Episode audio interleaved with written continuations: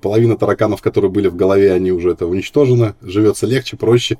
А ты что, лампочку у себя в подъезде не поменяешь? Ну, мне просто хочется, чтобы люди жили лучше. Там по горе не вот здесь скати этот камень туда, туда, туда, и там гораздо проще будет тебе это сделать. Но это очень странная штука. Появляются вот такие вот умельцы-дельцы, которые придумывают какие-то хитрые схемы, которые вместо литра молока наливают 0,9, там, ну и так далее, и так далее. Но я просто оптимист. Я вижу везде хорошие стороны. С бешеными, увлеченными глазами он рассказывает. Мы очень умные, вообще обалденные ребята. Мы можем что угодно, с чем угодно разобраться. И они сайты продают за миллион рублей. Мы тогда говорили, за миллион. Привет. Это подкаст онлайн-берлога. Меня зовут Саидкулов Артур. Я SEO-эксперт и обучаю привлекать клиентов. В этом подкасте мы говорим про бизнес, маркетинг и продажи.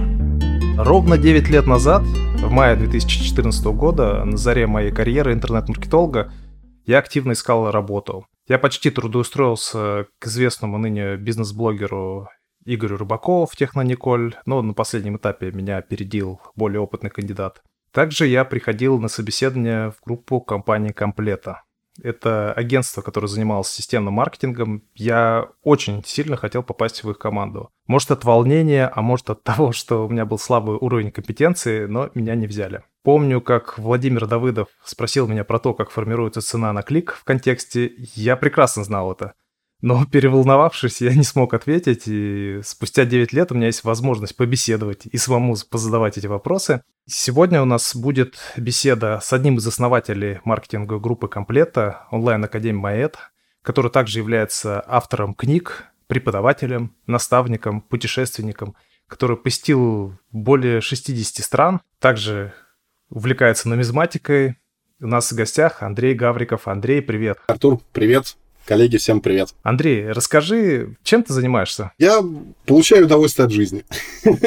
По крайней мере, последние там лет 7, наверное, 6 точно, как бы, да, уже в более широком формате, нежели это было раньше. Ну вот, уже мне, знаешь, мне уже скоро будет 40 лет, а, половина тараканов, которые были в голове, они уже это уничтожены, живется легче, проще.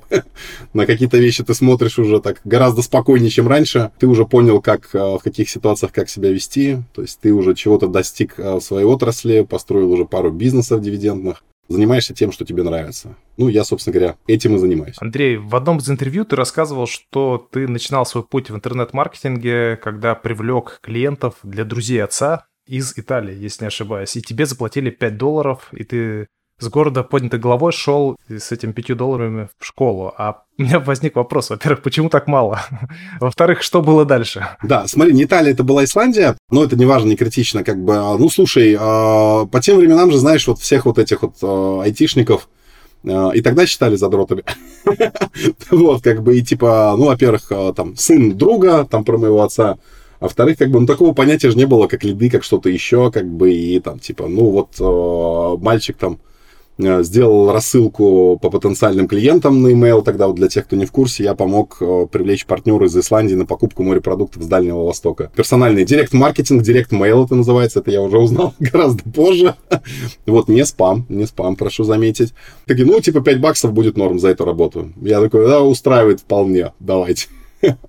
Вот, как бы. Ну, а дальше, дальше завертелось, закрутилось, потому что на тот момент э, мне, соответственно, было, сколько там, 15 лет, это 99-й год, и э, мне, благо, повезло, у меня отец, он как бы инженер по образованию, там первый свой компьютер я увидел в 4 года, отец сам у меня собрал ZX Spectrum, может быть, кто-то знает, помнит, что это такое. Это такие компьютеры, которые на кассетах от магнитофонов работали. А я впервые увидел там монитор, бегающий пиксели в 4 года, как сейчас помню, у меня это яркое воспоминание, это тоже было где-то летом, я сидел, нажимал на клавиатуру, и точка двигалась слева-вправо в зависимости от того, как ты нажимаешь. То есть отец там быстро спрограммировал что-то еще под меня. Потом, собственно говоря, 97 год э, мне компьютер родители подарили э, за хорошие оценки в школе. То есть компьютер-то получил раньше где-то был, в году, наверное, 95-м, что ли, не знаю, 6-м, я уже не помню. А в 97-м году интернет появился выделенный. Э, дело в том, что вот мой, скажем, район в Москве это Митино, родной у нас тогда появилась такая сеть, которая называлась Митино онлайн. Это вторая вообще в России сеть с выделенным интернетом. То есть 97 год я уже сидел на проводе. Скорость тогда что-то была там типа 1 мегабит в секунду, что такого плана платили 50 долларов за 220 мегабайт трафика по тем временам. вот, но это было безумно много, потому что даже MP3 эм никакого толком не было, даже музыку еще никто не качал.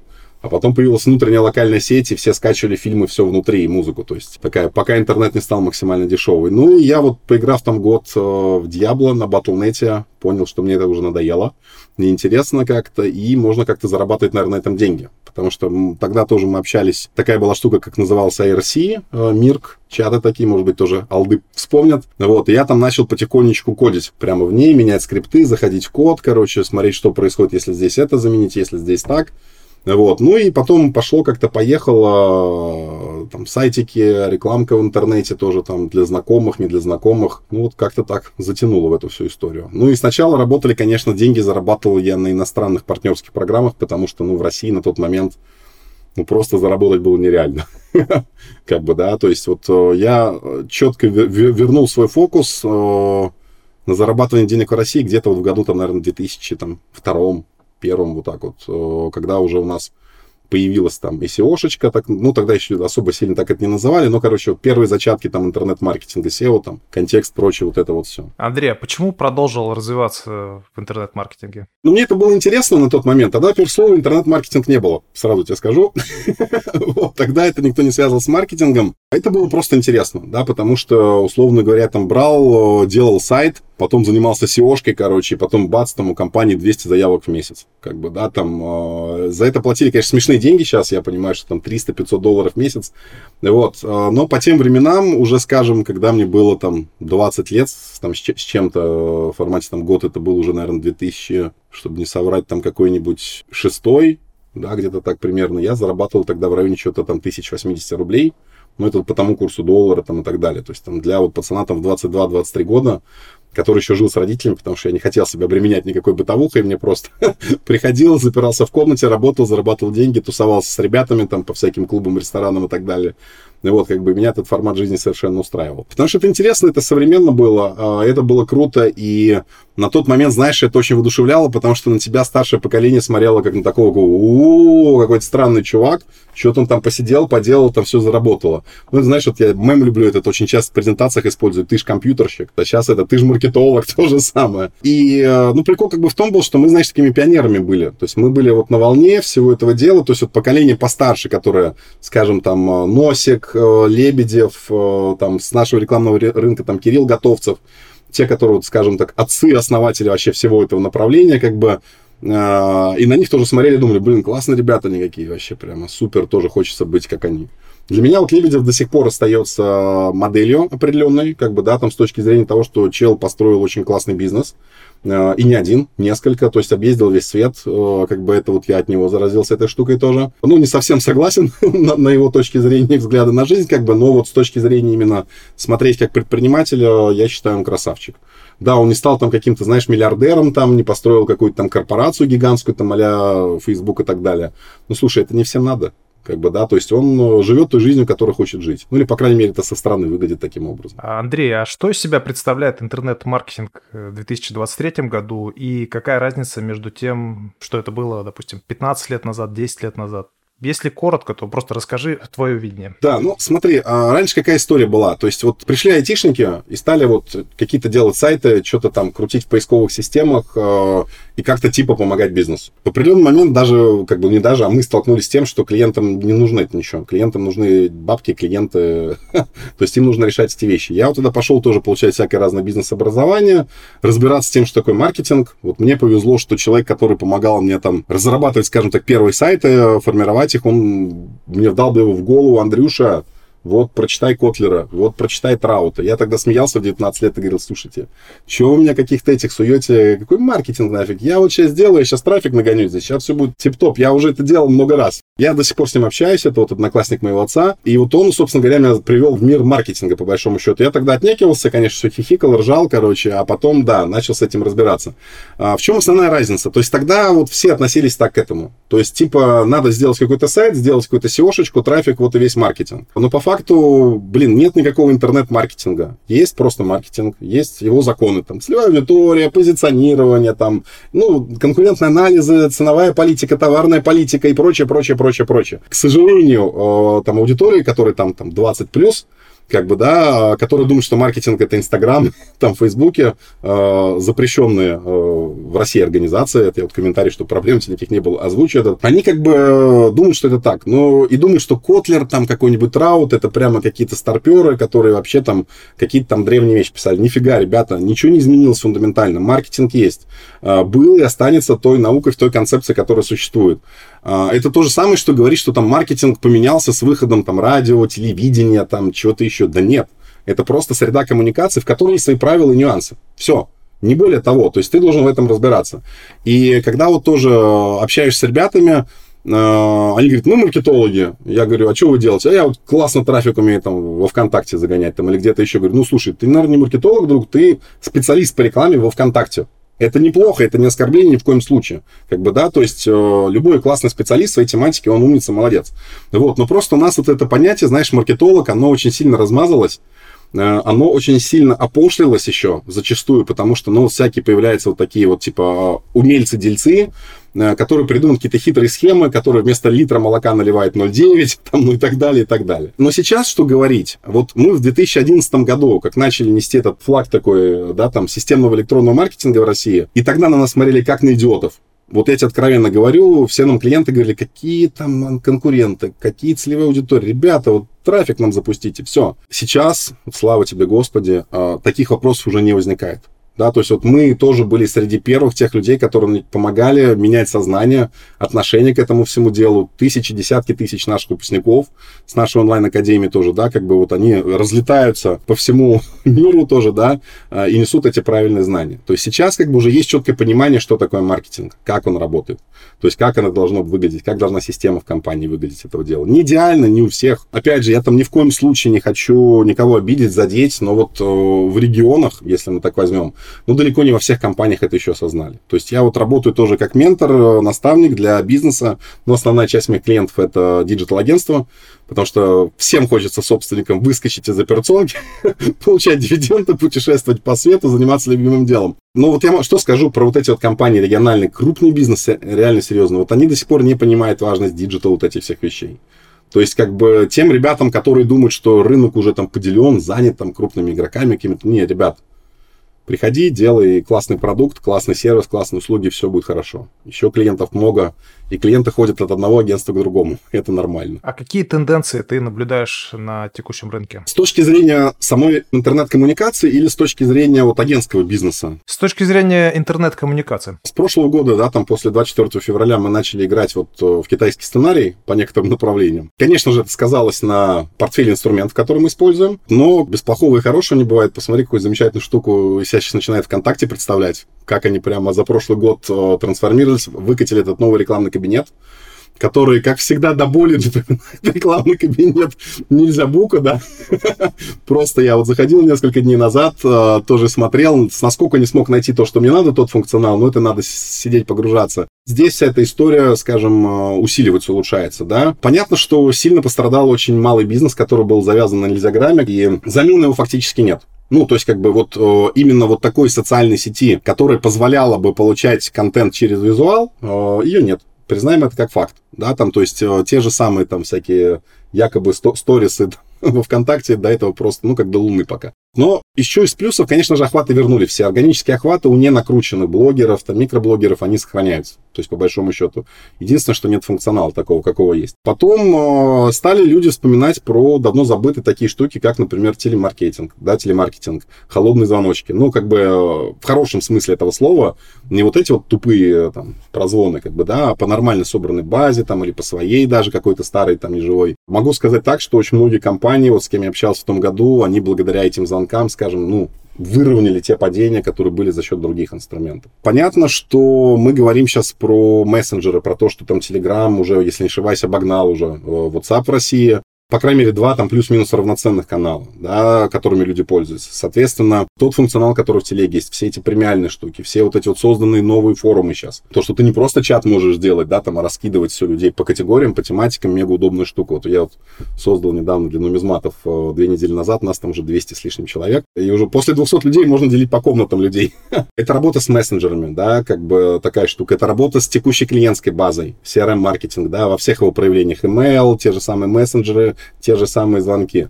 Это история с ко-маркетингом. То есть, я думаю, ты в курсе, появился прямо после начала всех этих э, событий чат для ко-маркетинга, собственно говоря, там поиска партнеров, в котором уже там больше двух тысяч брендов. То есть там бренд-менеджеры крупных э, российских компаний и не российских, которые якобы ушли. Вот, и э, люди договариваются о каких-то ко-маркетинговых компаниях. То есть мы за прошлый год и в рамках комплета, и в рамках Маеда, слушай, ну в каждом бизнесе, наверное, вот в комплета чуть поменьше, э, в Маеде точно коллаборации 12-15 каких-то делали. То есть это вот история как бы про объединение баз, работы какой-то совместной, это тренд был. Ну а сейчас, как бы, смотри, какая ситуация, все более-менее утряслось, устаканилось, то есть люди понимают правила игры, народ во ВКонтакте действительно начинает погружаться. То есть, если вот э, год назад все над этим хихикали, и там никакого прихода такого аудитории большого не было, то сейчас же ты, наверное, в курсе, что туда затянули там того же Лебедева, что было дальше, вот этот весь лейбл.ком. То есть, они, собственно говоря, все вот эти бренды, которые раскручивались за счет YouTube, который тоже еще неизвестно, непонятно, там заблокируют или нет, они перетягивают, собственно говоря, контент, да, носители и создатели этого контента к себе. Поэтому, ну, вангую, что, короче, в том или ином виде ВКонтакте станет лучше. Насколько лучше, непонятно, неизвестно. Но вот станет, наверное, той средой, в которой будет происходить развитие всей этой инфраструктуры. Я честно скажу, вот я как по образованию специалист по информационной безопасности, я вот этому рад. Потому что, когда находится, скажем, вот инфраструктурные важные решения, скажем, там для там, ну, всего населения, которые, в принципе, важны, то есть там бац, там одним днем могут отключить там, ну, условный Казахстан, ни в коем случае, да, там как бы от нельзя грамма, нельзя бука, как бы и все, там больше некуда идти, ну, социальных сетей нет. То есть там в далекие-далекие времена ребята еще пользовались «Мой мир» э, на Mail.ru. Кстати, единственная, скажем, э, страна, которая там активно пользовалась, даже в России им так не пользовались, тогда всегда над этим угорали. Вот, э, и будет грусть, как бы, да, то есть вот у нас здесь в этом плане есть своя инфраструктура. Ну, понятно, это связано с языком, потому что продукт для там русскоязычного, скажем, населения там всей планеты делался. А с точки зрения, конечно, предпринимателя-маркетолога, это совершенно хреновые новости. То, что нас отрубили от дополнительных каналов и инструментов, а, и как бы нам приходится работать с теми инструментами, которые, ну, не настолько эффективные, не настолько качественные и не настолько результативны. Потому что раньше как было, да, ФБ и Нильзаграм – в кабинетик залил, обучил аудиторию, все, нормально, погнали, не напрягаешься, да, особо сильно. Во ВКонтакте все-таки это ручной такой пушинг всей этой рекламы, но сейчас с новыми кабинетами посмотрим, насколько там они яишку докрутили, доделали и как это будет работать. В подтверждение твоих слов, мой одноклассник нашел себе жену в Казахстане через мой мир. Это было в 2007 году. Во-во, как раз, да, середина нулевых, конец. Э, там же э, господин Назарбаев закрыл тогда Live Journal по понятным причинам, как это везде происходит. То есть, как бы, казахи тоже с этим столкнулись тогда в этом плане, как бы, ну вот, э, как-то так, да. Ну, как есть, так есть. То есть, мы, мы как, знаешь, я, я как маркетолог на все это происходящее смотрю с позиции, что вот есть э, макрофакторы, да, там и э, микрофакторы, ну, то есть внутренняя, внешняя среда как бы рынка, то есть на внешнюю мы не можем на макрофакторы влиять. Ну, при всем своем желании мы не можем там никак изменить ту ситуацию, которая есть. Поэтому мы вынуждены работать в рамках той среды, в которой мы есть, в которой вот мы зажаты где-то снаружи, как бы и искать варианты, какие-то решения, что делать дальше. Ты прав, потому что я помню, что было только четыре страны, у которых были свои локальные поисковики по всему миру, если не ошибаюсь. Ну, в том числе Россия, Китай, Южная Корея и могу ошибаться, вроде бы Чехия, у них был свой поисковик, я, я могу да, ошибаться. Да, ну а вот для, тоже для справки, для аудитории, которая там не особо в курсе, в той же, насколько я знаю, Турции используется Яндекс, э, такси, Яндекс Такси там используется таксистами, если обратить внимание, называется там по-другому, вот, но как бы это Яндекс Такси наша, Яндекс Карта. Во Вьетнаме там Ашманов и партнеры делали им поисковик, тоже как бы, да, вот эта вся история. То есть, в принципе, наши это вот эти э, айтишные, инфраструктурные решения, тот же Билайн там везде в Азии, ну, там они уже, по-моему, перебрендировались там в Камбодже, Лаосах там и так далее. То есть как бы они есть по миру, они расходятся, но оно тоже адаптируется под локальные рынки. Из того, что я вижу, дети большинства моих знакомых находятся в метавселенных Roblox и Мета. А что думаешь по поводу будущего интернет-маркетинга? Моя дочка там же находится. Она говорит, папа, мне 11 лет. Я говорю, какой 11 лет? Тебе через полгода 11 лет. Она говорит, ну мне уже почти 11. То есть она в том возрасте, когда женщины, наоборот, еще преувеличивают свой возраст. У меня какая позиция? Значит, э, я ребенок, который... Ну, это, конечно, не травма никакая психологическая, это я сейчас троллю и усиливаю. Вот, но меня в детстве мама отбирала компьютер, э, приставку и так далее, говорил, ты зрение себе угробишь. Но я его действительно угробил, как бы, и я там лет 6-7 назад сделал себе лазерную коррекцию. Если бы я знал в детстве, что такая штука есть, я бы говорил, мама, пофигу, угроблю, дай мне побольше поиграть в приставку, в чего-либо еще. Смотри, я не вижу в этом ничего плохого, а, если это сбалансировано. Скажем, да, для ребенка, мы чуть-чуть в сторону уйдем, как бы это опять, ты понимаешь, как, как про атом говорить. Из этого можно сделать бомбу, а можно из этого сделать э, энергию. Э, мирную. Э, так вот, здесь какая ситуация? То есть у меня дочка, да, там, да, она вот в планшете там пару часов в день, наверное, торчит точно. Я еще тут по случаю, там, пару месяцев назад был в Сингапуре, в аэропорту купил плойку пятую. Вот, да, осуществил свою мечту, и теперь мы там по очереди, там, каждый день, там, по полчасика, там, кто-то что-то свое рубится. И так мне в детстве это забирали, я сказал, у своего ребенка я забирать это не буду. Вот она как хочет, пожалуйста. То есть, как бы я предупрежу обо всех последствиях для зрения, но сейчас этих проблем уже нет, сейчас не те монитора, сейчас все в порядке. И если бы она только там жила, я бы бил в колокол. Но она меня при этом э, лучший художник в своей группе, где учится в лицее при Академии художеств России. У нее там неплохие оценки в школе. Она знает очень хорошо английский язык для своего уровня. Она занимается отдельно там и по рисованию, и по английскому языку. У нее в своей компании девчонок есть, они тусуются, у них какие-то там чаты, что-то еще. То есть взять и запретить выходить в digital, в интернет, ну, это очень странная штука. Это та среда, в которой им дальше жить. И уж, ну, между нами, жена вряд ли меня будет смотреть это интервью, как бы она, моя дочка гораздо лучше, чем моя жена разбирается в технологиях, на всех планшетах, компьютерах. Я в этом плохого ничего не вижу. Все зависит от э, родителей, от воспитания, какой пример они показывают. Ну, то есть, условно говоря, если бы я, знаешь, таким был классическим задротом геймером, да, там, э, который бы сидел там за компьютером с утра до вечера играл, там, э, там больше ничего не делал, наверное, да. Но при этом, как бы, она, слушай, там побывала уже там не в одном десятке стран. вот, как бы она там говорит, вот хочу туда съездить, хочу сюда. То есть, как бы у ребенка есть какие-то свои интересы, да, там, то есть она как девочка там любит, там, я не знаю, там, что-то и там, а, там уже какие-то макияжи пошли, там вот эти все свои детские, там что-то еще, какие-то свои игрушки, комиксы там туда-сюда. Если человек развивается гармонично с разных сторон, да, как бы, то проблем здесь нет. Если он начинает на чем-то фокусироваться, вот на одном затыкиваться, то прямо грусть печали будет. А касаемо тоже поколению, знаешь, там, а, там любят а, более старшие там ребята позудеть, сказать, что вот, все там просрали, прошу прощения, там, поколение потеряно, это все глупости. Так же и про нас говорили абсолютно. Ну, то есть в каждом поколении есть, да-да, войдите, а, есть нормальные ребята совершенно. К нам вот приходят, знаешь, тоже в Маед, например, родители со своими там 15-16-летними школьниками. Они говорят, вот ребенок хочет стать маркетологом. И там, условно говоря, там приходила девочка, начала учиться на интернет-маркетолога, не поперла. Перевели ее на SMM. Прошла одна из лучших на потоке на курсе, устроилась, работает уже там на фрилансе, понимаешь, в таком возрасте. Проблем с этим нет. И поколение за 50 тоже говорят, что они там уже ничего не соображают. Примеров куча, когда приходят там мужики, которые там были, знаешь, там где-нибудь э, в гостинице директором, вот тоже пример есть. Мужчина у нас учился, прошел стажировку, трудоустроился, работает там в компании интегратора Bitrix24. То есть здесь вопрос от, от самих людей. Я не считаю, что там, знаешь, какое-то там поколение потеряно, не потеряно. Такого не бывает, чтобы сразу бац, там какое-то поколение надо вычеркнуть. Вот, поэтому я спокоен за наш интернет-маркетинг будущего. А, еще по одной причине. Вот наше агентство, когда запускалось в 2007 году, и средний возраст у нас где-то был там типа лет 25, там, да, 27. Вот нам было по 23 тогда. Вот нам сейчас уже под 40, как бы, а средний возраст в агентстве такой же, понимаешь? И то есть вот приходят ребята, которым 22-23 года, Блин, ты смотришь, какие вы кайфовые все. Блин, такие вы умные, короче. Ты думаешь, я таким не был, как вы в этом возрасте. Поэтому я спокоен, я спокоен. Я еще хотел уточнить, а как ты считаешь, э, вот э, появление новых инструментов каким образом повлияет? То есть текст со временем отойдет, то есть больше будет интерактива, больше будет видео и так далее. Просто как ты сам, ты моделировал, ты думал об этом? Ну, какая ситуация? Нам же, помнишь, все говорили, что книги перестанут читать? Да? Перестали? Э, нет. Смотрю на свою полку и говорю нет. Да, да, стали читать значительно меньше. Ну, значительно, незначительно, но стали читать меньше. Это факт. То есть, мне кажется, что здесь просто идет распределение форматов контента и его потребления. Да, не более того. То есть, какая разница, как ты получишь знания? В тексте, в видео там и так далее, да? То есть, ну, там же знаем, там есть визуалы, аудиалы, кинестетики, аудиодигиталы там и так далее. То есть, разные превалирующие системы восприятия информации у человека. Каждому удобнее то, что ему дается. То есть, да, мы видим жуткий скачок, э, скажем, видеоконтента, да, там все эти рилс, вертикальные видюхи, шорты на YouTube, да, все круто. Это отрицать, ну, просто бессмысленно. Но, с другой стороны, что мы еще видим? Что вот Вспомни Инстаграм, запрещенный в России организация, да, который, собственно говоря, там, ну как он выглядел 10 лет назад?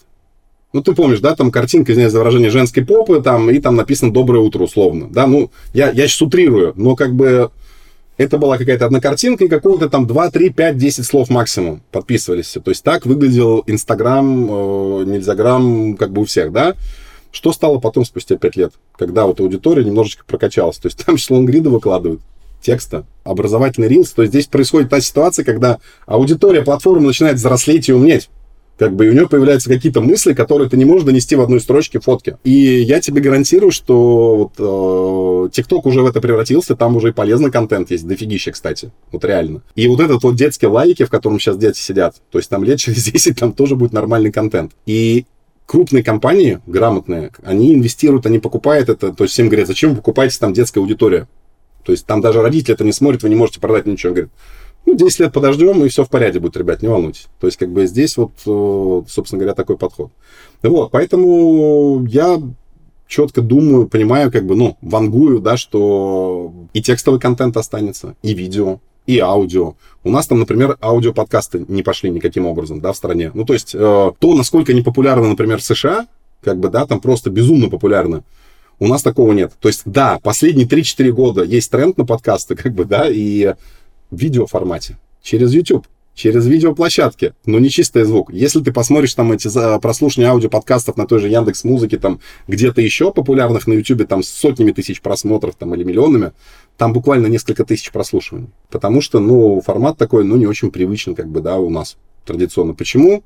А, да очень просто, потому что с самого начала у нас очень хорошая инфраструктура была по интернету, скоростной интернет, и народу проще было сразу прыгать в YouTube, нежели вот как в США там промежуточный этот этап был с этими аудиоподкастами. Слушай, не задумывался об этом по поводу подкастов. Андрей, а что думаешь по поводу наших любимых нейросетей, искусственного интеллекта. Как, на твой взгляд, все это поменяет весь мир, интернет-маркетинг и твою жизнь в частности? Я не сторонник там, чтобы паниковать там, и готовиться к пришествию Терминатора и же с ним э, в данном случае. А, я всегда на технологии смотрю широко раскрытыми глазами и думаю, как э, это поможет мне упростить жизнь, как это поможет сделать жизнь более качественную там, для моего ближайшего окружения, ну и э, там, других людей, соответственно. Ну вот смотри, а, я уже третий-четвертый месяц развлекаюсь с Миджорни, да, вот картинки, просто, просто фантастика. Я, я делаю это не только по работе там и не по работе, я просто по приколу это делаю для себя, потому что я просто до сих пор не могу поверить, что, господи, вот реально то иллюстрации, за которые мы платили по 50 баксов, я вот за 10 долларов в месяц могу генерить их там сотнями, тысячами, да.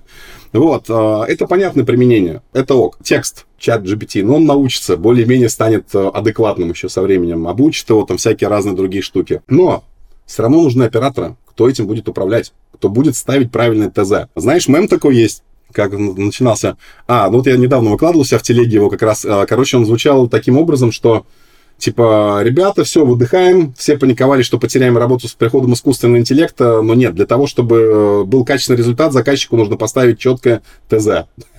Помню, помню. Вот, а от операторов мы никуда не денемся. То есть нужны будут люди, которые будут рассказывать искусственному интеллекту, а что надо нарисовать а что надо написать. И это будут те же самые люди, да, там, вот у меня дочка сейчас там на художественном учится, она там рисует всякие эти анимации электронные и прочее, все остальное. И тот же Лебедев там говорит, что типа вот, все там никому не нужны будут дизайнеры, художники и так далее. Нужны, но они будут заниматься менеджерской функцией уже. И э, они должны иметь наметанный глаз да, для того, чтобы понять, э, собственно говоря, качественный результат получился или нет. И где-то, если надо, что-то допилить уже ручкой. Ну, Лебедев, в принципе, про это тоже говорит. Здесь мы с ним солидарны. Вот, поэтому я за это не паникую, э, все норм. Вот смотри, возьмем мы какое-нибудь метро в Дубае, к примеру, да, там же нет никаких машинистов. Возьмем московское метро, там два машиниста. Да, насколько я знаю, там один, ну и запасной там вроде где-то там, или могу ошибаться, да, там. Зачем они нужны? По большому счету не нужны. Да, как бы возьмем такси, тоже штука как бы такая, которую вот уже ты знаешь, там и в Сколково, там и вот на западе Москвы тестируются те. Там сидит за рулем чувак, конечно, понятно, следит, чтобы вот этот Яндекс Такси никуда не бахнулся, но оно уже есть. Или доставки эти из почты на Яндекс роботах, которые коробочки развозят там, или доставки с магазинов. То есть мы потихонечку идем к будущему, да, то есть мы уже, в принципе, в нем живем, только мы этого не понимаем и паниковать, что там кто-то что-то захватит, кто-то лишится работы. Да блин, ну, ребят, э, это технология, как бы это мир, это, скажем, прогресс, развитие, да, там, и когда там, знаешь, там производства были какие-то заводы, где там люди стояли там на конвейере по 5 человек на каждом блоке что-то делали. Я вот был в 2000, в конце 2013 года, где-то в октябре-ноябре, в городе Раштат в Германии на заводе Mercedes-Benz. Там А и Б класс собирает, нам показывали конвейер. Там огромный гигантский такой ангар, и там 10 километров лента вот это внутри. Ну и люди стоят там буквально на нескольких кусках. Все остальное роботы делают. Как бы, да, то есть, ну, это технология, это прогресс. А, вопрос в том, что вот эти люди боятся, что они не найдут себя в новом мире, Вот это другой момент. Как бы здесь, конечно, надо, чтобы помогали там психологи, коучи, чтобы были вот программы там переобучения. У нас, кстати, в России там это очень неплохо. Последние три года работает эта программа от госуслуг, и мы сами тоже там помогаем людям переквалифицироваться, учим.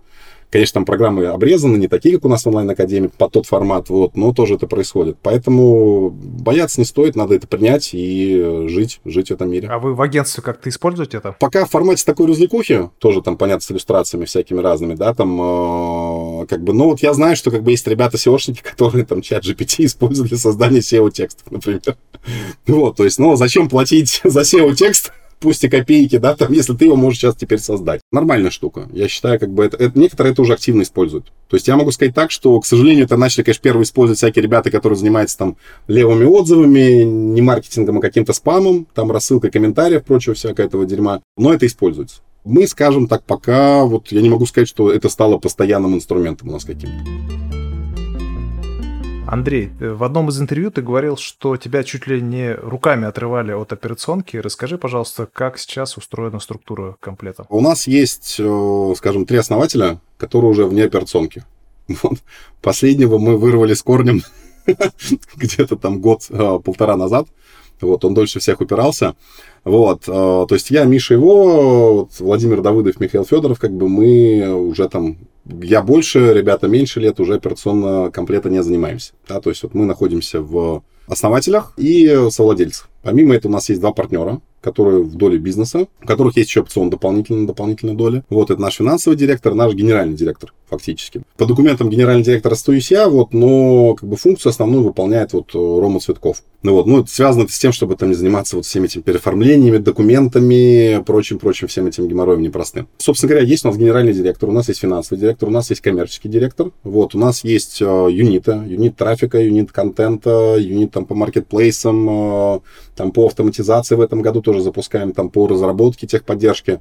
Вот, то есть, э, если раньше мы, знаешь, были классическим вот этим бутиковым агентством, которым все комплеты знали, вот, но при том уровне, который ты достигаешь, там в районе 100 миллионов рублей оборотки в год, без э, рекламных бюджетов, понятно, да, рекламные бюджеты мы здесь не считаем. Вот в этой бутиковой модели ты особо сильно дальше масштабироваться не можешь, потому что, когда приходит клиент, и при нему формируется команда, которая решает его задачи, да, там, то есть нормальный такой условно говоря, про проект, который сможет там и там сайт разработать, и Bittrex какой-нибудь там или CRM внедрить, там и SMM контролировать. Ну, короче, то есть нормальный проект менеджер как фактически директор по маркетингу нужен. А зарплата, я думаю, все прекрасно понимают у директоров по маркетингу какие, да, там у топовых, которые могут нормально это дело внедрять. При той ситуации, которая есть в любом агентстве, абсолютно в любом, а, мы это называем пилой, когда у тебя вот лиды, приходы клиентов вот так вот идут. То есть, ну, растянуть и выдерживать это практически невозможно. Никто не может на рынке контролировать этот поток. Ну, кроме тех ребят, кто продают какие-то, знаешь, а, там типа сайты за 15-20 тысяч рублей. вот, у них просто постоянный поток этого идет, постоянная нагрузка. Вот. А, и это приводит к тому, что ты не можешь нормально масштабироваться. То есть ты зависишь от, от этих волн, от людей, от кадров, которых сложно найти. Сейчас там, понятно, это еще. С одной стороны, стало не так просто, потому что много ребят разъехалось. С другой стороны, стало проще, потому что ты можешь э, ребята из, из тех, кто сейчас за границей, находить классных, толковых специалистов, которые, скажем, э, раньше бы, может быть, там и не пошли даже работать в агентский бизнес, условно. А сейчас как бы уже там, уже готовы. К сожалению, там не от хорошей жизни это все происходит у многих, вот, но как бы классных кадров можно выцеплять. Но у нас и проблем этим до этого не было. С хантингом, по большому счету, многие нас на рынке знают, приходят, с удовольствием работают. Вот, но там уже два года назад как бы было принято стратегическое решение от нашим генеральным директором Ромой Цветковым, которое мы поддержали переход на модель юнитов, да, вот это, то есть, когда фактически есть там юнит разработки, условно говоря, там есть свой тимлит, там в этом юните все необходимые ребята, и плюс туда же еще цепляются э, аккаунт-менеджер, который ведет. То есть, если раньше клиенту приходилось общаться там с одним аккаунт-менеджером, ну, project менеджер это был более, скажем, высокого уровня специалист по компетенциям, то сейчас там клиентам приходится общаться там с двумя аккаунтами, там иногда с тремя. Там делаем сайт, делаем там, э, я не знаю, там э, какой-нибудь контент-маркетинг там, и там запускаемся на маркетплейсах. А, многие говорят, ну это же бред вообще, то, что клиент там будет общаться с тремя специалистами. Да нет, клиент хочет общаться с квалифицированными людьми, и клиент хочет, чтобы его задачи выполнялись. Ну, а тем, кто хотят, чтобы работать в режиме одного окна, не вопрос, как бы лишний там 150 тысяч рублей в месяц, и мы предоставляем персонального проект менеджера Но большинство это не нужно скажем, да, то есть э, все это ок. В каждом этом юните мотивация финансовая, то есть э, руководитель юнита получает деньги от закрытых актов. Вот, это важный момент. Э, как бы, когда я слышу, когда компания такая говорит, мы платим деньги с поступления, я говорю, о, ребятушки, вы еще не попадали на суды и на то, когда клиенты задним числом начинают требовать с вас деньги, хотя все выполнено, сделано, как бы, да, там, и пусть в суде это подтвердишь, там все нормально, но такие случаи на нашем рынке нередки. Команда получает деньги, то есть у всех мотивация на зарабатывание денег, чтобы, как бы, с одной стороны, у нас там NPS, чтобы клиенты были счастливы и довольны, с другой стороны, вовремя в определенные сроки закрывать бюджеты, клиентские отрабатывать. Потому что агентство это все-таки в том или ином виде конвейер, как бы, да, как-то не было такой полубизнес, полуремесло, но там клиент оплатил 100 тысяч рублей, которые должны потратить месяц, если вы тратите его 3 месяца, как бы это совсем плохо. То есть вы уже работаете в минус как второй месяц, получается. Так что здесь вот именно такая ситуация. Вот. Ну, то есть вот сейчас в юнитной системе как бы это дало неплохой такой толчок рост развития компании. То есть мы до этого росли там каждый год в среднем там 20-30%. Вот, но сейчас здесь история в том, что ты можешь за счет этих юнитов масштабироваться и появляться на тех рынках, где ты раньше не был.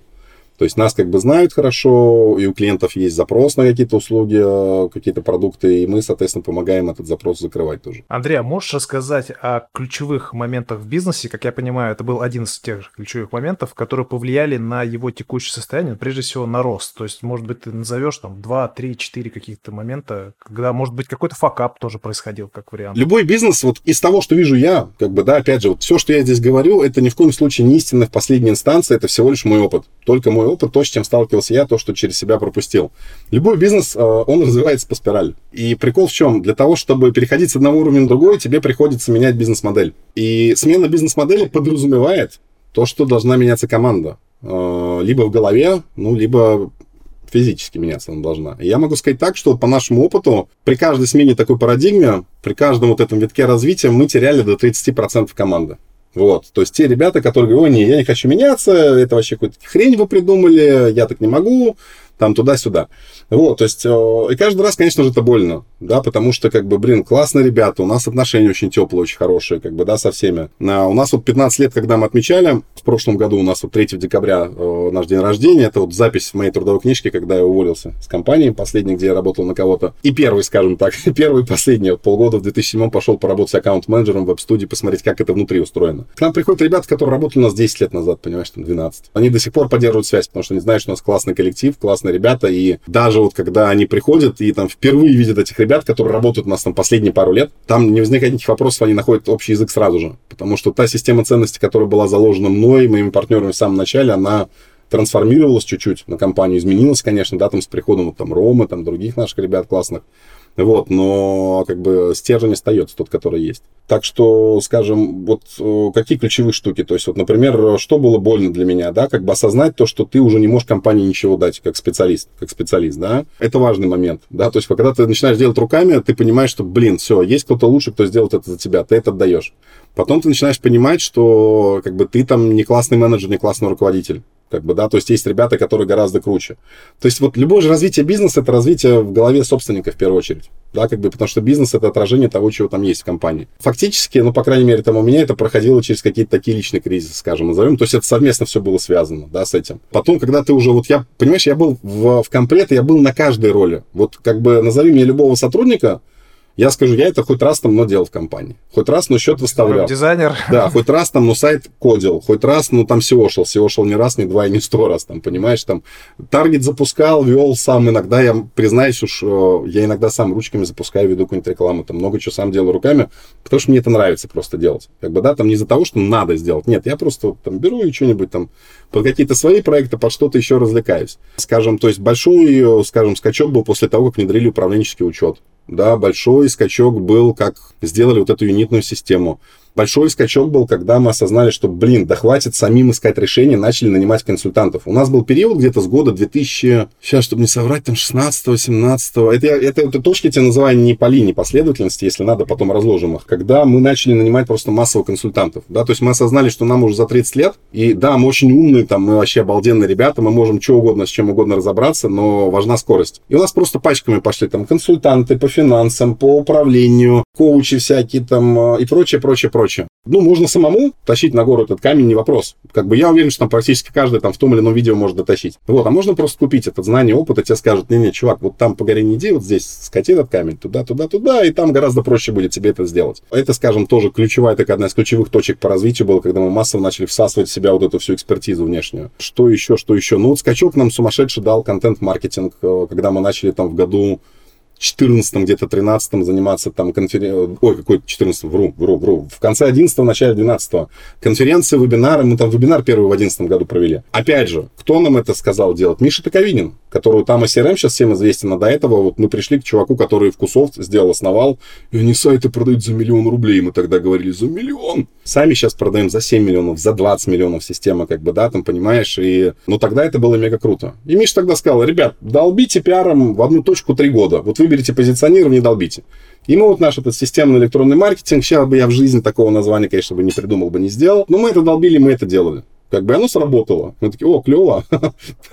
Менторы, консультанты, наставники работают, будем покупать их информацию, все это знание. То есть вот первый скачок, короче, который был, когда мы были айтишники, чисто делали сайты и так далее, поняли, что это не надо, получили бизнес-образование, маркетинга, стали разбираться, изучать всю эту историю. Кстати, вот э, пытаясь получить нормальное маркетинговое образование, мы запартнерились вот с этой Нимой, Нидерландский институт маркетинга, открыли нашу онлайн-академию маркетинга Маед. Мы поняли, что спрос на это есть, там в маркетинге никто не шарит.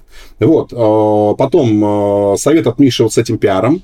А, мы начали расти, потом у нас вот это управленческий учет, кассовые разрывы стали появляться, то, что мы смотрим, что что-то вроде бабла много, как бы, а и не хватает что-то где-то. Вот эта вся история. Потом, скажем, история, наверное, с осознанием того, вот это важный тоже ключевой момент, до определенного развития ключевая функция компании это продажи, а потом ключевая функция это HR. И не все собственники, владельцы агентств, ну, любого бизнеса, в принципе, не всегда это понимают. То есть HR это правая рука в компании, да, там должен быть, то есть э, нанимать людей, скажем, э, в компании правильных, поддерживать эту атмосферу внутри. Вот. Ну и следующая история, это переход с бутикового этого подхода на юнитную систему. Да, там это из последнего то, что у нас было.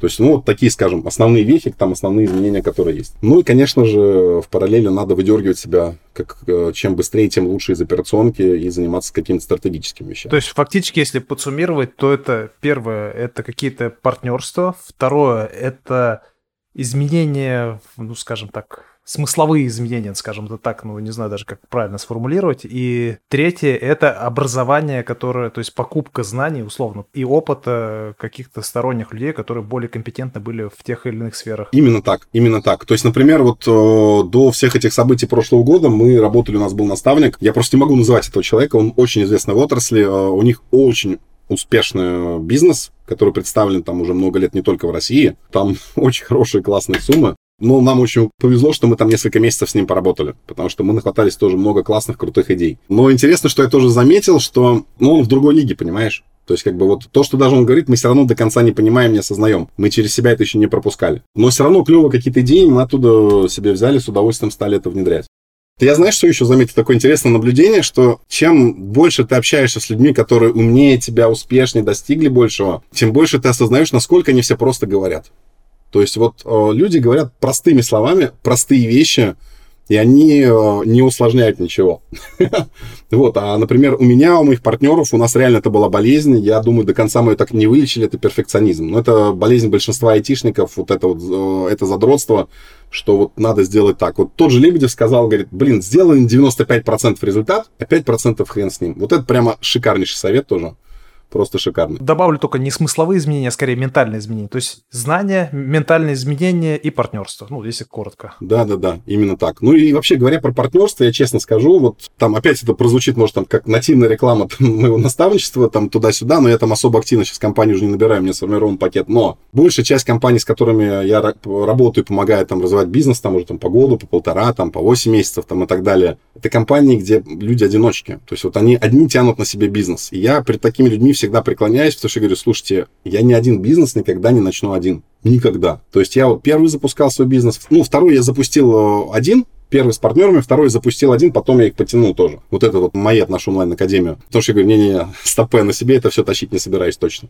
И важный ключевой момент, да, партнерство. То есть нужно уметь э, выстраивать отношения долгосрочные со своими партнерами, э, с своими коллегами. У нас вот нашу онлайн-академию, там несколько лет назад пришел фонд финансовый Ultimate Capital, э, скажем, там купил долю, проинвестировал, очень помогли тоже нам ребята, как бы, и это тоже был новый уровень умения выстраивать отношения. То есть одно дело, когда ты выстраиваешь отношения с партнерами, которыми ты много лет как бы знал, там проверял, как там заводили плавно бизнес, Другое дело, когда там бац, и, ну, с улицы условно, конечно, условно с улицы, ни в коем случае не с улицы, но просто приходят ребята, которых ты до этого никогда не видел. И они такие, оба, ребята, давайте поработаем вместе. Это очень интересный момент. Ну, нам очень повезло с нашими партнерами-инвесторами вот по разговору с коллегами э, с других, скажем так, э, проектов, с других тематик. Как у нас ребята очень классные, очень адекватные, очень разумные. Вот, ну, действительно так и есть так и есть. То есть это вот вопрос как бы умения чувствовать и находить правильных людей. Это, наверное, одна из функций тоже э, владельца бизнеса. Вы работаете в B2B сегменте, и эта аудитория, она, по моему личному опыту, очень консервативная.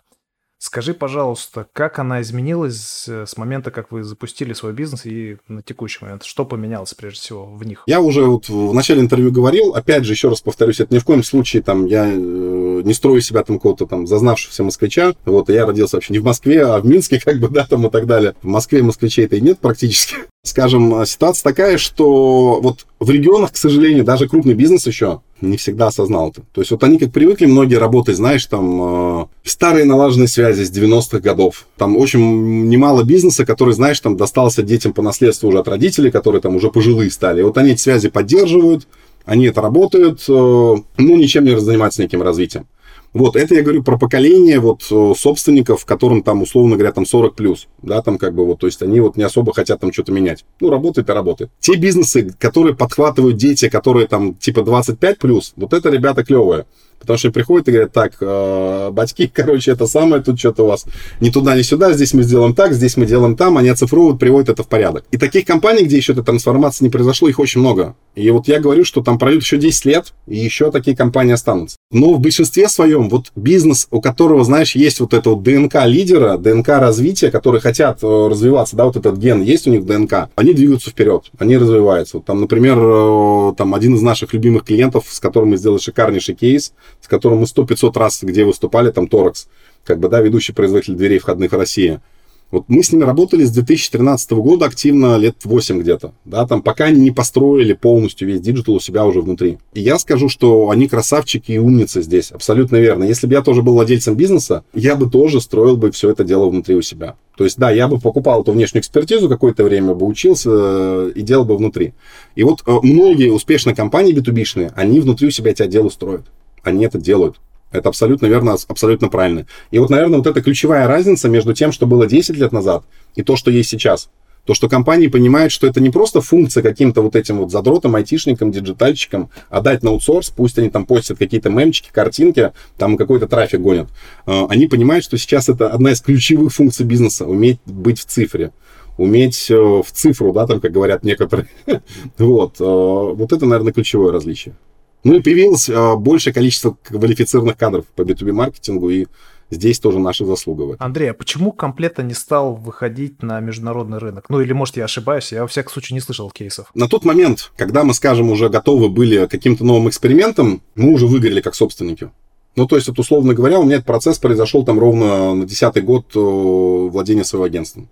То есть, через 10 лет как бы я уже понял, что все, ну, я уже не могу ему дать то, что надо. Причем это было через тоже конфликт внутренний там и не внутренними местами, даже определенный там, ну, без, без какой-то жести, но вот, о, было тяжело себе признаться в этом. И мы просто для себя поняли, что, блин, ну, строить еще одно агентство, а за границей строить это фактически все с нуля, не, мы это не потянем. То есть мы начали играть в какую-то более продуктовую историю. Я вот о, много лет вкладывался в Мает, понимаешь, потому что вот как работает B2B маркетинг. То есть ты фигачишь кучу контента, ивентов, выступлений 5-10, и там через полгода к тебе приходит там э, завод номер один в России там почему-то. Да? Как это происходит, например, в B2C-шных продуктах, вот там в, уж, не знаю, там некоторые называют это инфобиз, но у нас все-таки не инфобиз, у нас все-таки обучение. Сертифицированная, лицензированная, там, по стандартам международным. Ты э, делаешь рассылку email по базе, и бац, у тебя там плюс 500 тысяч рублей на счету. Ты запускаешь таргетированную рекламу, каждый день тебе сыпется там по плюс 100 тысяч рублей на счет. То есть здесь гораздо более высокий отклик. Как бы, да, там мы такие для себя поняли уже, что, блин, не-не-не-не-не-не вторую вот такую вот историю исполнять мы не будем с агентством. Именно из-за этого. А сколько ты зарабатываешь? Ты можешь не называть точную цифру, но хотя бы порядок, чтобы люди понимали, к чему вообще можно стремиться, пройдя такой путь. Столько, чтобы спокойно, например, с семьей путешествовать. Как бы, да, там я вот э, там с семьей, не семьей, я в этом году уже побывал в восьми странах. То есть спокойно ты можешь себе позволить э, купить какие-то там, я не знаю, там бытовые там приборы, вещи, там, телевизоры, приставки там и так далее, и так далее. А я коллекционер нумизмат, то есть у меня немало денег уходит на нумизматику, скажем, да, я коллекционирую. Я скажу, ну, знаешь, это вот, э, я, наверное, представитель вот этого среднего класса, да, то есть я там не, не скажу, что я там какой-то там миллиардер, там что-то еще, вот, но я не жалуюсь, как бы, и люди, которые находятся рядом со мной, тоже не жалуются. Ты не задумываешься, да, там о том, что вот я, например, э, ну, передвигаюсь исключительно на такси, да, там э, комфорт плюс, э, не бизнес только потому, что в бизнесе места меньше. А я мальчик ростом по 2 метра и за 130 килограмм, как бы мне ноги в комфорт плюс удобнее выдвигать. Ты ходишь в ресторан, и ты не смотришь на ценники в меню, да, как бы, то есть ты покупаешь какие-то вещи, там, э, какие-то брендовые, там, сумки жене, там, что-то еще, ты не волнуешься об этом, сколько это стоит. Да, там, но я и не скажу, что, знаешь, там, скажем, человек, который там спускает какие-то там миллионы на безделушки. Прикол-то в чем? Ты как маркетолог, ты же понимаешь всю эту маркетинговую обертку брендов и вот это вот все, что предлагается, покупается. И я, например, никогда не пользовался гаджетами от Apple. Не потому, что там денег нет или что-то еще. Да, там, блин, да потому что я задрот айтишник. Потому что мне проще в андроиде что-то взять докрутить. Вот я знаю, там с новой версии в Apple уже появилась история, что ты можешь что-то внешне закачивать там и так далее, и то после того, как спустя вот эти там 15 лет, да, там, я не знаю, законы в Европе сделали такие, что, ребят, либо так, либо никак. Так что, ну вот, средний класс, да, российский. А как в 2022 году изменился твой доход? Э, и вообще, как ты адаптировался ко всем изменениям? Слушай, я скажу так, что у меня каждый год мой доход растет. Лично мой скажем, да, то есть как бы вот э, там и в агентстве я скажу, что у нас ничего не упало по деньгам.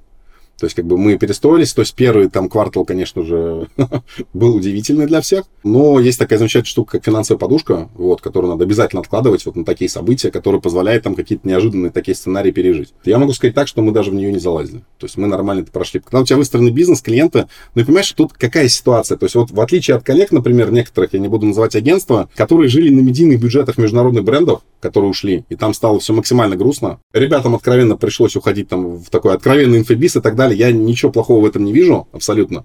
Как бы я прекрасно понимаю, что, скажем, люди монетизируют свои знания там и прочее, прочее. Нам повезло, потому что наши B2B-шные клиенты в основном были компании из России которые здесь представлены, либо какие-то иностранные компании тоже, которые здесь российские юрлица, представительства там и так далее. И я не могу сказать, что у нас там кто-то отвалился. Прям так серьезно, капитально мы сгрустнули. У нас замедлился приход новых клиентов. Это да, как и у всех. И то это был на какой-то определенный период. То есть вот получилось как, что была мертвая вот эта вот весна с точки зрения бизнеса, и фактически вот обычно, когда движуха идет март, апрель, у нас там, да, там сентябрь, октябрь, ноябрь. Это вот весна просто сдвинулась на лето по движухе. И вот она вот так вот до конца года, там, ну, с перерывом там на сентябрь на две недели, в 20-х числах сентября, да, когда объявили вот эту всю историю с мобилизацией. Вот, э, все нормально двигалось вперед. Поэтому здесь, э, как бы, ну, и опять же, смотри, э, вот подход Лебедева опять, я уже там пятый раз его вспоминали, какой, диверсификация прибыли, да, там, то есть у меня есть агентство, у меня есть образовательный центр, э, я там преподаю, выступаю там на конференциях, я преподаю в Сколково, там, каких других образовательных проектах, корпоративное обучение, я как наставник, как ментор, да, то есть, как бы, условно говоря, у меня там, если где-то убыло, где-то прибыло, потому что у меня больше времени остается на что-то другое. Условно говоря, ты знаешь, там, э, я размещаю там один пост, там, про наставничество, у меня там приходит сразу 4 лида. Я вот поэтому там полгода последних ничего про это не писал, но вот у меня в ближайшее время будет очень интересная штука. С одной коллегой будем делать интересный один проект, ну, скоро про это тоже будем везде рассказывать, как бы, да, то есть, э, там, групповое наставничество, уж ладно, скажу про эту всю историю. Потому что лично я уже людей просто не могу брать, у меня есть свои проекты, как бы, я прекрасно понимаю, что как только из вот моих вот этих вот парочки стартапов что-то станет бизнесом, как бы я, конечно же, с точки зрения менторства этого консультирования буду отказываться от коллег, буду передавать их кому-то, кому я тоже верю, кто ребят не бросит и поможет там идти дальше, как бы, да, там, ну, потому что буду концентрироваться на своем бизнесе. Там оставлю несколько компаний, с кем работаю, не хочется терять этот навык, вот, но вот как-то так. Мы говорили о пути становления фирмы, о преобразованиях, а как менялся Андрей, как личность на всех этих этапах и что на это влияло? У меня, знаешь, буквально сегодня был там каздев. Меня каздевили там для проекта одного знакомого. Им нужны предпринимателя, которые более-менее где-то состоялись. У меня какой э, по жизни прикол с точки зрения развития? То есть я развиваюсь под запрос. То есть, что это значит? То есть, вот э, я понимаю, что, например, вот э, мне там не хватает какой-нибудь истории с точки зрения, вот я не знаю, там, э, с точки зрения бизнес-трекинга, да, вот этой функции, навыка там и так далее, да, там, который сейчас там есть. Вот я пошел, отучился там в школу бизнес-трекеров, там, как отучился, конечно, без домашек, без ничего, там, отсмотрел уроки, взял те инструменты, которые мне нужны. То есть, вот у меня этот запрос есть, да, там. Потом следующая история, допустим, мне нужно там разобраться с тем, там, как работать там, там сейчас таргетированная реклама или что-то еще. Да, там, я иду там, ну, смотрю модули в нашей онлайн онлайн-академии, как это выглядит.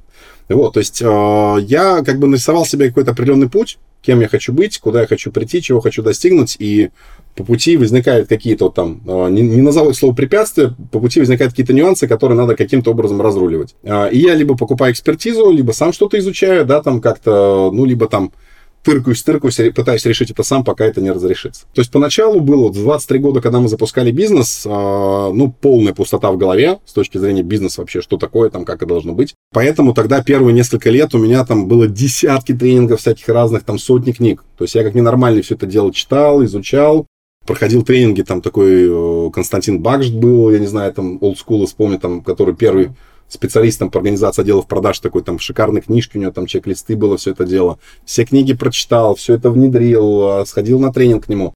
То есть, как бы, знаешь, ну, это вот как прилежный ученик такой. Там говорят, делай так, делай так. Это не сработало, это не сработало, пофигу. Зато сработало это, это, это, это. Это берем, это не берем. И вот так вот с каждого ты это набираешь.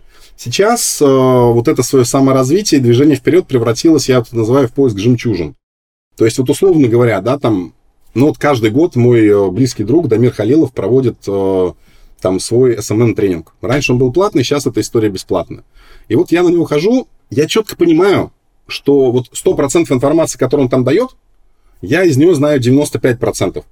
Как бы, да, то есть, э, да, я увижу какие-то кейсы по тем инструментам, которые я и так знаю. Но вот оставшиеся 5%, которые я не знал, какие-то фишечки, какие-то нюансики, вот они позволят мне, скажем, докрутить себя еще там как специалиста, как эксперта. И это вот касаемо там инструментов, это касаемо мышления, там касаемо чего угодно. То есть э, ты ходишь, зеркалишь других людей, как НЛП это называют, моделируешь, да, там берешь какую-то от них вот эту полезную штуку, э, используешь уже потом в своей практике. У меня именно такой подход. Мой подход и стратегия предпринимателя всегда была такая, что наше агентство — это платформа, как бы, да, фундамент, а на ней строятся уже другие бизнесы. И вот так оно и есть. Вот, я не знаю, я почему-то, у меня такая установка, что вот э, в погоне за мечтой, за каким-то, знаешь, этим, э, как их там называют, эти, единорогом, да, там, придумать какой-то бизнес, который стрельнет, ну, можно там угробить жизнь, и так далее. А сейчас хочется жить и получать удовольствие от этого всего дела. вот, а не бежать за какой-то призрачной мечтой. Кстати, интересно, куда пропал Константин Бакш, потому что я тоже помню лет, наверное, 15 назад, даже, по-моему, на каком-то выступлении его был. Я уже, я уже так вспоминаю, но в последнее время в инфополе его не вижу. Я его видел лет 6-7 назад на конференции, вот там то ли Россия, Российская неделя, по-моему, продаж. Там я тоже выступал, и вот он там был. Помнишь, такие форумы были? Российская неделя маркетинга, Российская неделя продаж. Леша Манихин, который делал вот эти ивенты огромные. Припоминаю, да. А по поводу инсайтов, я также слушал подкаст, я уже не помню, кто-то из продажников, именно тренеров по продаж, он говорит о том, что все знания, которые есть на, допустим, в русскоязычном сегменте, он знает. И более того, когда он читает какие-то англоязычные источники, он тоже говорит, я все это знаю. Но он ездит на международные конференции, какие-то семинары с целью пообщаться с аудиторией, которая идет туда, и вот именно это общение дает ему большое количество инсайтов и какой-то новой информации. Вот он о чем говорил, вот это, мне кажется, было интересно, может, для тебя даже как-то полезно. Не-не, это круто, сто процентов. Слушай, а у меня очень простой принцип в жизни. Все, что к тебе приходит в жизни, все приходит через людей. То есть вот э, этот нетворкинг, э, его никто не отменял. В любом случае, да, то есть э, когда происходит какая-то хорошая или плохая ситуация, да, как бы всегда есть записная книжка, которую ты можешь открыть, кому-то позвонить, ну вот, или позвонить кому-то, кто может позвонить кому надо. вот, а в смысле, кому надо, это не говорю там про какие-то силовые структуры, там ни в коем случае, ни, ни что еще, я говорю, что как бы какие-то связи, там нужно выйти в какую-то компанию, презентовать продукт, с кем-то познакомиться, с кем-то пообщаться. То есть вот, а благодаря тому, что мы занимаемся вот этим образованием, наши выпускники там, они где только не работают. Откуда только не пишут там, и как бы это очень круто. То есть вот это сея вечная, добрая, ты получаешь спустя какое-то время, вот тоже пост такой писал в свое время, что ты как бы собираешь плоды, да, своего труда. То есть сначала ты вкладываешься в рынок, там образовываешь, там прокачиваешь туда-сюда, туда-сюда, потом рынок вкладывается в тебя. Андрей, а что побудило тебя преподавать? Что это для тебя прежде всего? Скажем так, когда вот я в году 2008 начал своим саморазвитием заниматься, всякие разные тренинги, там, э, короче, я такой смотрю, блин, такие классные ребята, короче, да, так они это классно делают так они прямо помогают людям измениться, и, блин, я хочу быть таким же, да, то есть я хочу быть таким же человеком, который трансформирует других людей. Вот, собственно говоря, и, ну, как-то оно так вот само по себе пошло. То есть я преподавал в нотологии, когда это была еще офлайн школа чтобы вы понимали. То есть я вел там у них там целый день, по-моему, там, или полдня, там, несколько модулей в офлайне. Э, они арендовали это помещение в этой в синергии. А потом пошло-поехал, ну, потому что мне это нравится, ты понимаешь, э, делиться опытом, делиться своей экспертизой, скажем, э, я считаю, как бы, ну, это одна из важных там целей в моей жизни жизнью. Да, там вот э, чем больше людей я там осчастливлю э, в плане знаний, понимания каких-то штук, тем больше людей смогут сделать свою жизнь более комфортной, чем больше компаний могут сделать более крутой, классный продукт для большего количества аудитории, чтобы они были счастливы, как бы это вполне себе достойная цель, как я считаю. То есть я там не собираюсь никакой революции совершать в каких-то отраслях, в чем-то еще изменять, вот, но мне просто хочется, чтобы люди жили лучше. То есть это одна из твоих миссий, я так понимаю. Да, да, то есть одно из тех направлений, над которым я работаю и тружусь. Да, то есть вот условно говоря, мне, знаешь, бы хотелось такой штуки, что э, я много путешествую, там не только по миру, но и по России. У меня там закрашено там больше, наверное, половины регионов у нас в стране где я бывал, да, то есть вот э, там лет пять назад я говорил в формате, что типа вот хочется, как знаешь, там в Европе, там в какой-то маленький городок ты не приедешь, везде все четко, чисто, аккуратненько, замечательно. В России такого тогда еще не было лет пять-семь назад. Э, вот года там два назад э, у меня был тур 11 городов, где я выступал на конференции 10 для Битрикса, там одно корпоративное обучение, и там параллельно я не возвращался домой, катался по другим городам, смотрел, закрашивал эти регионы. А, я был удивлен, насколько во многих региональных центрах э, офигенно сделаны центры города. Игровые площадки, э, там рестораны крутые везде есть, какие-то там авторские, не авторские, какие-то там клубы, что-то еще, да, как бы, то есть вот э, это все кто делает? Это делают предприниматели, понимаешь? То есть предприниматели дают бюджеты, государственная налоги делает там эти детские площадки, там все остальное. То есть предприниматели сами что-то там приводят в порядок. Вон того же Галицкого возьми, да, там этот в Краснодаре просто сумасшедший, там этот стадион, парк, там все это дело. И как бы, ну вот моя миссия, чтобы таких людей, которые вкладываются в себя, э, в окружение вокруг себя, их становилось больше. Да, потому что когда вот люди там, знаешь, говорят, вот там что-то где-то все плохо, там туда-сюда, я говорю, слушай, а ты что лампочку у себя в подъезде не поменяешь? Вот как бы, да, вот, э, а что ты там, вот у тебя там гадости написаны там на стене, почему ты не закрасишь это, не сделаешь? Вот, я сторонник того, что надо начинать с себя, со своего окружения, да, как бы, и э, если каждый будет это делать, то все лучше и лучше будет везде становиться. То есть первое, что я сделал, когда там, например, приехал в предыдущую нашу квартиру, я сделал ремонт там не только у себя в квартире, как бы, но и на этаже. Потому что я говорю, не, ребята, вот давайте, ничего платить не надо, я сделаю это сам. А в чем твой секрет и в чем твоя уникальность? То есть я имею в виду, благодаря чему ты добился успеха, ну, того, что ты сейчас имеешь? Такая штука, наверное, как природный оптимизм. То есть вот родители сделали меня оптимистом, вот, и у меня никогда не опускаются руки. То есть я могу на какой-то момент притормозить где-то, искать такого, что-то я там подустал, что-то еще, как бы, но я не сдаюсь, да, в этом плане. Вот. И э, секрет в том, что я умею находить грамотных людей, вот, я умею их мотивировать, я умею поддерживать, да, то есть вот э, мне, знаешь, в определенный момент казалось, что как бы, ну, там, что-то, вот этот навык, там, любой может сказать какое-то хорошее слово людям, а по факту нет, как бы, да, то есть это целая наука, как э, смотивировать человека, как смотивировать его на какую-то большую цель, на какие-то большие вещи, да, там, как вот, э, ну, то есть, вот, знаешь, там некоторые думают, у меня немало знакомых, которые работают там в корпорате, в крупных сегментах, там, получают зарплаты, там, 500-700 тысяч и больше, там, и так далее, и когда они узнают, что там в агентстве, понятно, зарплаты в разы меньше, они такие говорят, блин, ну как там люди за такие деньги типа работают? Я говорю, ребят, ну они не только за деньги работают, в отличие от вас, которые приходят в 9 утра и в 6 ровно ушли там, и э, когда им предложит другая корпорация зарплату больше, они просто пойдут в другую корпорацию работать, без какой-либо привязки к этой. Я говорю, у нас все-таки ребята приходят тоже, не прокачиваются, обучаются, то есть после комплета там забирают их там э, в Билайн, в Google, в Хансит, в другие крупные компании, там в более э, крупные агентства, скажем, да, то есть это вот вопрос построение этой идеологии, построение системы ценностей, вот это транслирование ее, скажем, да, то есть я умею строить секты, можно, если так сказать. Вот, ну, конечно, это шутка, слово секта, но создавать вокруг себя какое-то сообщество увлеченных людей, как вот с точки зрения бизнеса, как с точки зрения той же там нумизматики, я не знаю, то есть вот, ну, вот у меня это хорошо получается делать. Андрей, расскажи о своих полезных привычках. Полезные привычки. Слушай, значит, у меня не до конца сформированы полезные привычки про питание. Я думаю, это заметно.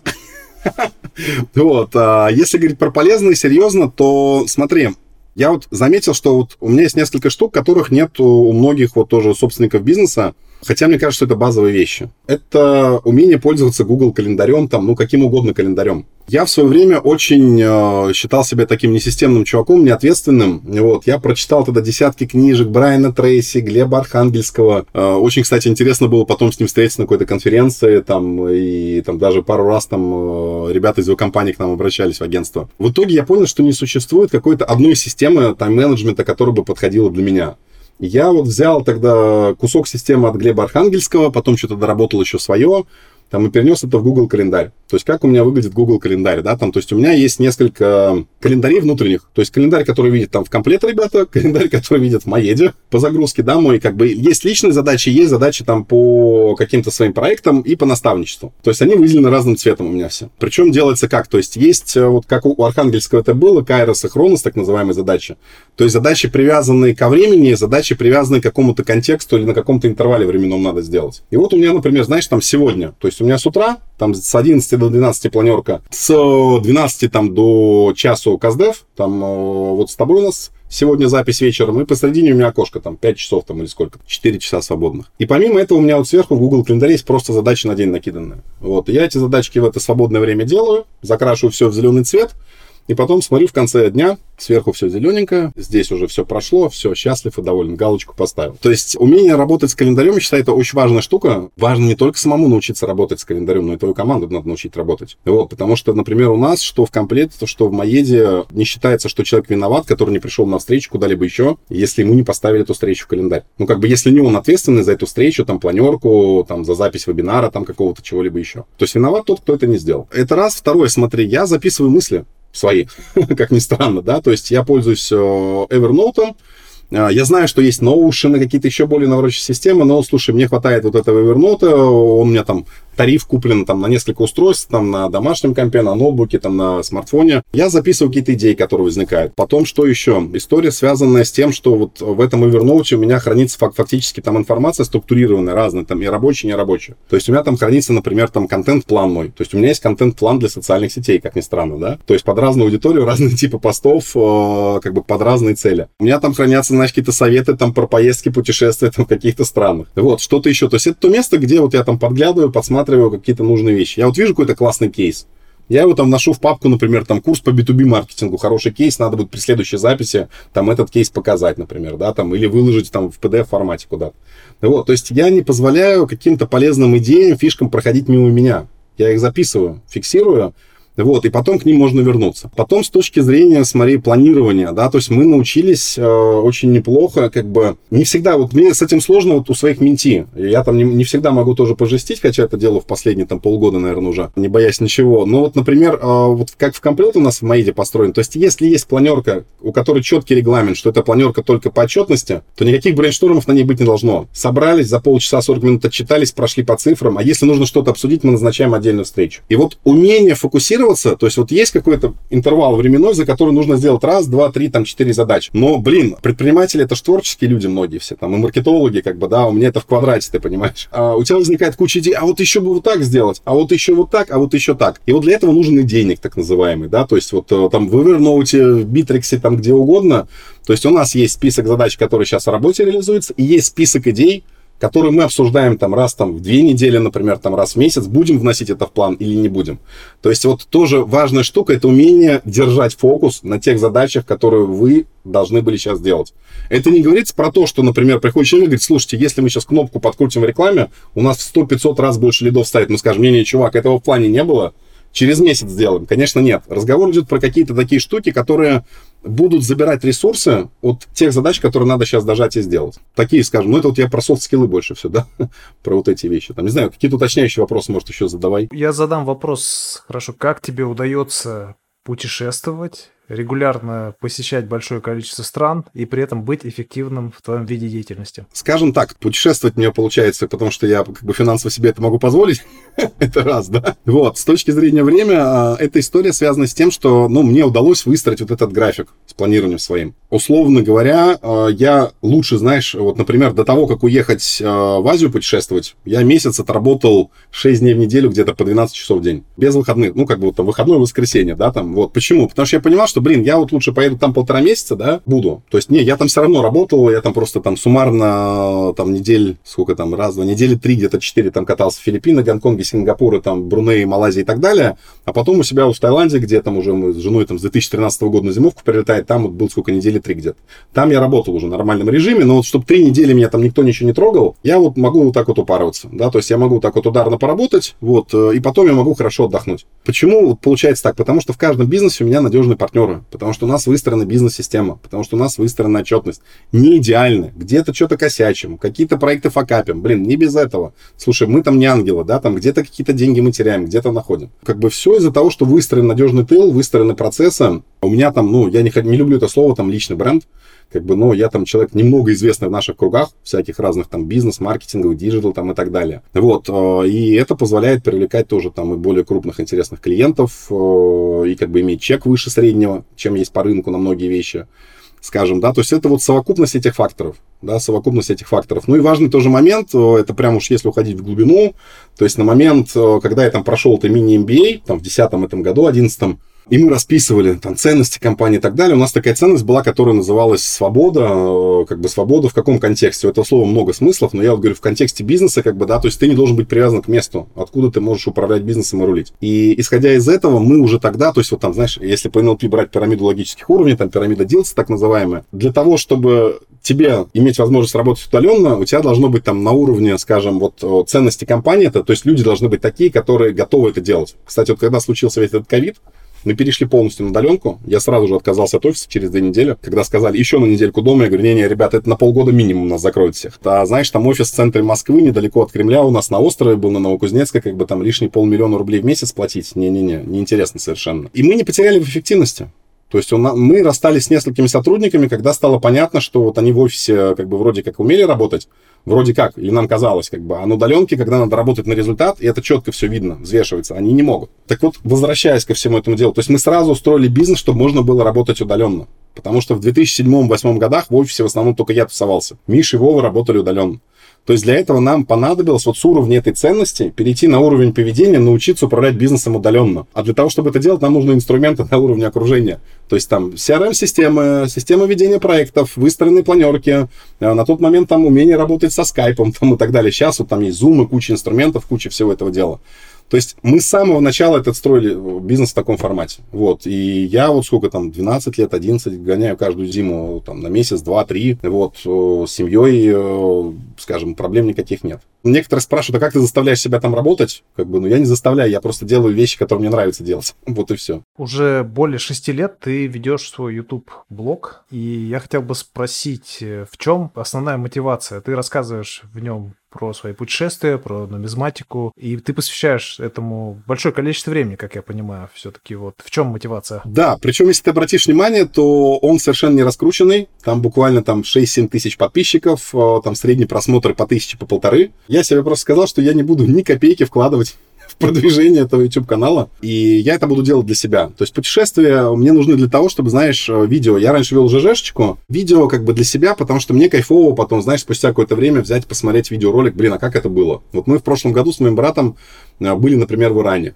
да, там, э, и вот я там приезжал к нему зимой на постновогодние праздники, брат в Минске меня, двоюродный, но он как родной мне, да, как бы, вот, э, и мы, значит, включили видеоролик там с какого-то города, посмотрели вместе, вспомнили, как это было круто. То есть это нужно для этого. По нумизматике какая история? Э, я такой нестандартный нумизмат, в каком контексте? Я собираю экзотические монеты, то есть, как бы большинство нумизматов России делают что? Они собирают монеты там России, Украины, Беларуси, Казахстана, ну, бывшего советского лагеря, да, там. Мне как-то всегда больше нравились экзотические страны, экзотические монеты, как бы, и, соответственно, аудитория, она очень небольшая на эту штуку.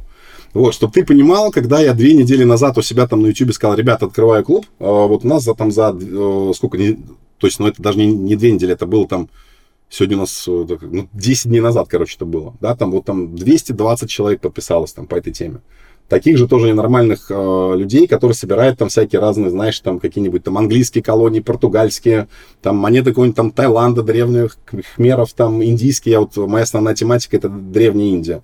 Там все эти княжества индийские там и так далее. То есть там черт ногу сломит, сколько там этих монет, видов и так далее. Аудитория небольшая, как бы, но я все равно это делаю, как бы это приятно, потому что благодаря этому у меня очень много классных знакомств. Там такие люди всплывают, такие ребята интересные. Меня уже и в бизнес звали, я тебе скажу так. Они говорят, давай будешь лицом нашего бренда, вот будем делать вместе там альбомы, там что-то еще.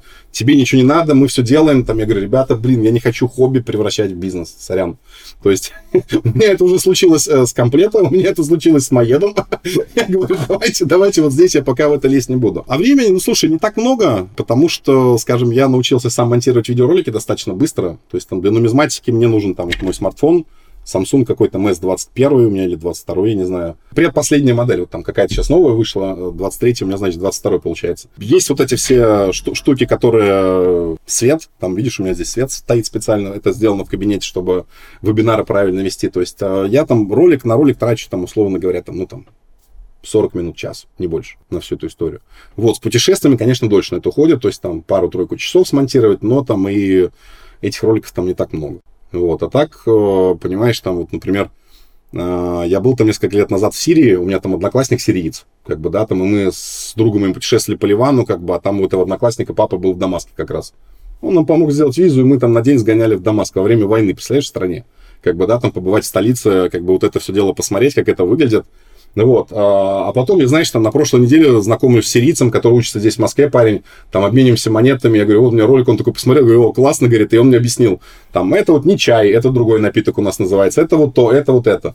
Короче, ну, вот это про узнавание тоже каких-то культур и, опять же, про фиксацию своих знаний. Это вот как Evernote для меня с точки зрения путешествий и нумизматики. Андрей, а ты в одном из интервью говорил, что ближе к 60 годам хочешь открыть свой ресторан на берегу моря в одной из южных стран. Вопрос, почему не сделаешь это прямо сейчас? У меня, да, там периодически меняются желания. Вот, а, ну, старость уже там примерно нарисована. До нее еще, я надеюсь, там лет 30. вот, 25 а точно, как бы 30, да, то есть я четко для себя понимаю, что где-то лет, наверное, после 50 я уйду полностью в консалтинг, вот, э, то есть, как бы, нет, ну, там, доли бизнеса все сохраняется, там, и так далее. У меня вот сейчас там те компании, которые я менторю, там, я получаю, там, доли в их бизнесе тоже, там, по итогам года и так далее, там, 3, 5, там, 10 процентов, в зависимости от размера бизнеса. То есть, моя задача сформировать э, такой пакет клиентов, там, из своих бизнесов, вот, из, из э, партнерских вот этих, где я консультирую ребят, продвигаю. Но так как у меня будет очень много опыта и экспертизы, ну, вообще бы не хотелось, чтобы она пропадала, скажем, да, это раз, э, а Ресторан, слушай, ну это такая история, как бы, где чисто ты можешь просто пообщаться с людьми не из бизнеса, просто о чем-то простом. Вот когда ты приходишь за границу, знаешь, там в путешествиях каких-то общаешься с, с людьми, с которыми там познакомился где-то, там цепляешься языком. То есть вот мне кажется, это клевая штука. Вот, но опять же, если я буду делать ресторан, конечно, я буду это делать, нанимать серьезного повара, там, то есть вот как всегда вот с этим перфекционизмом, чтобы это было классно. Ты говорил о том, что когда начинал путь предпринимательства, ты изучал, э, много книг читал, проходил обучение. Скажи, пожалуйста, а какой контент ты сейчас потребляешь, где, что ты читаешь, смотришь или слушаешь? С книгами, профессиональным бизнес-литературой у меня все очень просто происходит. Последние несколько лет я читаю их только по рекомендациям только по рекомендациям. Э, объясню почему. Лет 7, наверное, назад, 8, я не буду называть издания, как бы, да, там, да хотя, в принципе, они этот кейс рассказывали. Ман Иванов Фебер, вот, стали вот рассылать вот таким, типа, микроблогерам, вот, opinion лидерам э, бесплатно всякие разные новые книги для того, чтобы писали рецензии. Я такой тоже увлечен начал читать, а потом, ты знаешь, оказалось, что там из 10 книг, которые прочитал, там только две меня как-то зацепили и были интересны. Остальное все, ну, фуфло, короче, реально. Вот. А, я как бы имею такую привычку, я просто там у своих знакомых, успешных, там более успешных, чем я спрашиваю, а что ты читал последнего, а что ты порекомендуешь?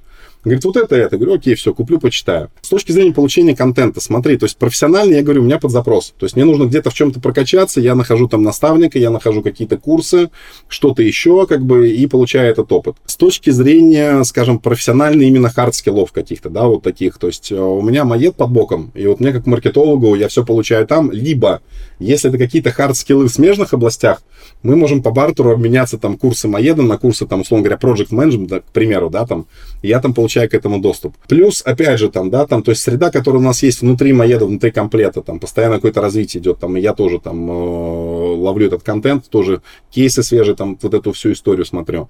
Вот, ну и, э, скажем, я тот человек, который засыпает вечером, скажем, под документальные какие-то передачи и фильмы.